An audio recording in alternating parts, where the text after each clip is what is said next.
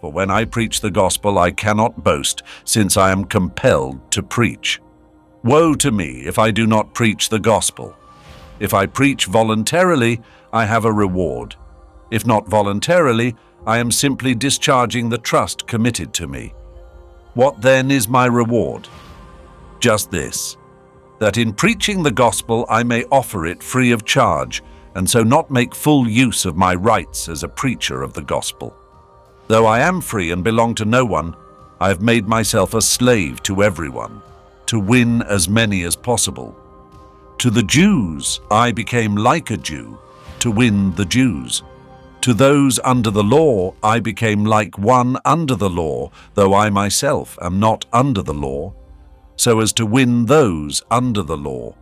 To those not having the law I became like one not having the law, though I am not free from God's law, but am under Christ's law, so as to win those not having the law. To the weak I became weak to win the weak. I have become all things to all people, so that by all possible means I might save some. I do all this for the sake of the gospel, that I may share in its blessings.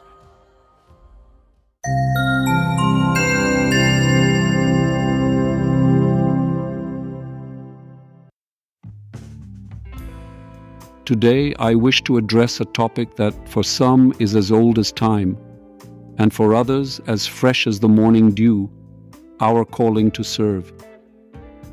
In an era where the self often becomes the center of the universe, it's worth recalling the words of Apostle Paul quoted today. This man, an incredibly active traveler, showed us that service is not an option on the life's menu that one can simply skip evangelization is our royal main course. Let's start with the fact that Paul didn't have a coaching certificate, yet he managed to tailor his message to every audience. To the Jews, he became as a Jew. To the Greeks, he was like a Greek. Perhaps if he lived in our times, for coffee enthusiasts, he would become a barista, and for book lovers, a librarian all to serve the gospel in the best way possible. This was not about the relativism of a chameleon or manipulation, but about opening oneself to the action of the Holy Spirit so that it could work in the most appropriate way. But what does this mean for us? How can we, in our daily lives, emulate Paul in this service? Well, you don't have to start by donning a barista's apron, though coffee is always a good idea. Begin with your surroundings. Maybe a neighbor needs someone to listen to his story, or perhaps a co worker desires understanding, not another piece of advice on how he should live. What good could be done by replacing five hours a week spent in front of the TV with a short volunteer shift in a hospice? Let's momentarily recall the story from the Gospel of Luke, where Jesus speaks of the Good Samaritan.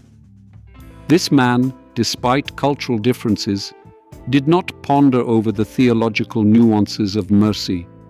He simply acted, using what he had at hand to help the injured. We also have our oil and wine, our talents and abilities that we can use to serve others. How should we approach this? how to reach into people's hearts without a scalpel. Perhaps your gift is the ability to make people laugh, bringing joy where there is sadness. Or maybe your depth lies in listening, being present when others share their lives. We don't need advanced technology to serve, but we do need open hearts and a readiness to act. This story also has an interesting material aspect. Paul talks about preaching the gospel not for money. In a world where success is often measured by the thickness of one's wallet, even among Christians, the Apostle's stance is clear and specific. It reminds us that in serving God, material benefits do not count. It's a lesson that authenticity and devotion are more valuable than the latest car model, even if it's driven by a bishop. Paul challenges us can we act with the same selflessness, Or does our preaching have its price?